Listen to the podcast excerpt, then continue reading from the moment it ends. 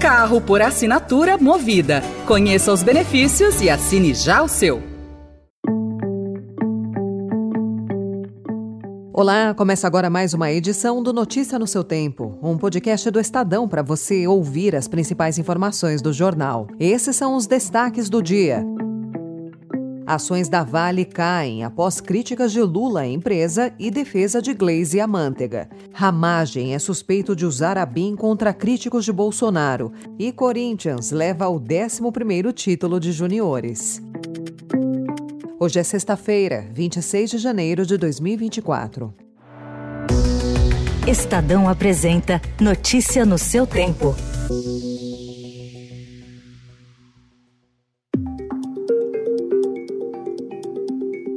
Em mais um lance para tentar fortalecer o nome de Guido Mantega para a presidência da Vale, a presidente do P T, Gleisi Hoffmann, disse que o ex-ministro é um dos pouquíssimos brasileiros que poderiam estar no Conselho de Administração da companhia. No mesmo horário, meio-dia e vinte e oito, o presidente Lula publicou um tweet em que criticou a Vale pelo acidente de Brumadinho, que ontem completou cinco anos sem citar Mantega. As manifestações ocorreram no momento em que o Planalto tenta conduzir o ex-ministro ao comando da mineradora. Após as postagens, as ações da Vale caíram dois vírgula dois por cento na bolsa. A permanência de Eduardo Bartolomeu na presidência da Vale deve ser decidida até terça-feira, com a convocação de uma reunião extraordinária do Conselho de Administração. A Justiça Federal de Minas Gerais condenou ontem as mineradoras Vale, B H P e Samarco a pagarem mais de quarenta e sete bilhões e meio de reais em indenização pelos danos ambientais ocorridos em Mariana após o rompimento de uma barragem em dois mil e quinze. A Vale informou em comunicado ao mercado que não foi notificada da decisão judicial.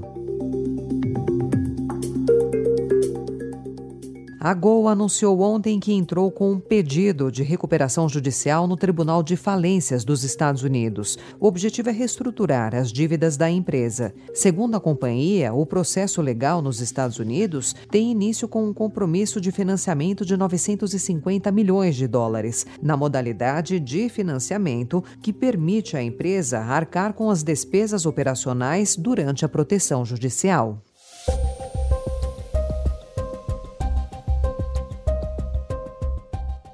O ex-diretor da Agência Brasileira de Inteligência, Alexandre Ramagem, foi alvo de buscas ontem na Operação Vigilância Aproximada da Polícia Federal. A investigação apura suspeita de espionagens ilegais no órgão durante o governo Jair Bolsonaro. A investida teria como objetivo monitorar nomes que o então presidente considerava adversários e ajudar na defesa de filhos de Bolsonaro em investigações criminais. Ramagem afirmou ontem que a investigação é uma salada de narrativas. Em entrevista à Globo News, o delegado criticou a nova Polícia Federal e disse que o Ministério Público e Judiciário foram envolvidos por um núcleo da corporação que busca incriminá-lo.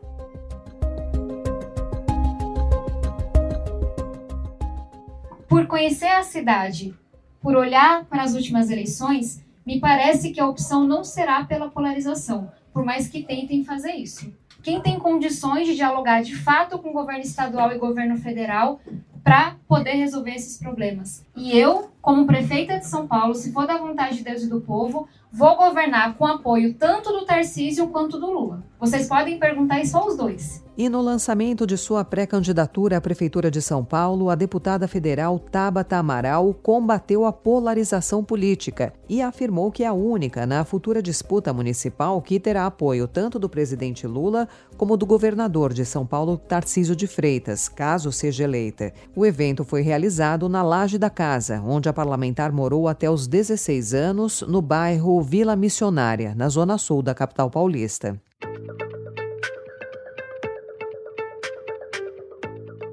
Nos Estados Unidos, senadores republicanos e democratas costuravam um acordo para aprovar uma ajuda de sessenta bilhões de dólares à Ucrânia, mas a oposição do ex-presidente Donald Trump complicou as negociações. Os republicanos querem vincular o financiamento da guerra ao endurecimento das leis de imigração, mas o ex-presidente teme que o acordo possa ajudar Joe Biden na eleição. Ainda nos destaques internacionais, a guerra ao turismo predatório nas ilhas da Grécia. Moradores e autoridades começaram a reagir, movimentando-se para conter a onda de construções que provoca falta de água e altera a identidade cultural das localidades. O turismo representa vinte por cento da economia da Grécia e muitos dependem dele. Mas críticos afirmam que a coisa saiu do controle em certas regiões. O número de visitantes foi recorde no ano passado, com trinta e um milhões de turistas chegando de outros países. O Ministério da Saúde anunciou que crianças de dez a quatorze anos serão priorizadas para vacinação contra a dengue, diante do número limitado de doses. Elas devem começar a ser vacinadas em fevereiro. Segundo Éder Gatti, diretor do Departamento de Imunização e Doenças Transmissíveis, a escolha foi feita levando em consideração que o grupo concentra o maior número de hospitalizações. A gente observa que, em termos proporcionais, o grupo de dez a quatorze anos, ele representa o grupo que concentra mais as hospitalizações. Então, isso foi um norteador para a nossa tomada de decisão. A ministra da Saúde, Nísia Trindade, reforçou a qualidade e segurança do imunizante. É, devo dizer a vocês que hoje, inclusive, conversei com um dos nossos especialistas na sala de situação, o doutor Rivaldo Venâncio, que há quarenta anos acompanha dengue no Brasil, e ele foi um dos pesquisadores que participou do estudo clínico dessa vacina, e ele me falava da segurança, da qualidade dessa vacina. A partir do ano que vem, o Ministério quer ampliar a faixa elegível.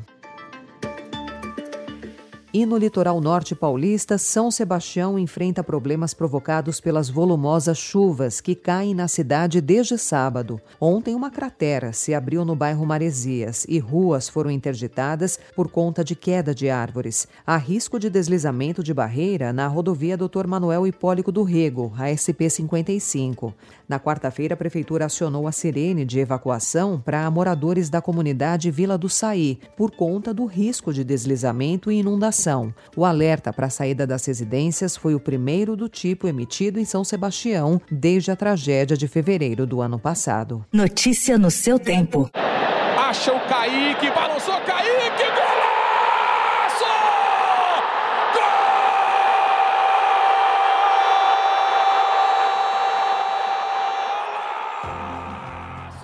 O Corinthians voltou a reinar na Copa São Paulo de Futebol Júnior. Conquistou o décimo primeiro título do torneio, do qual é, de longe, o maior vencedor ao bater o Cruzeiro por um a zero ontem na Neoquímica Arena.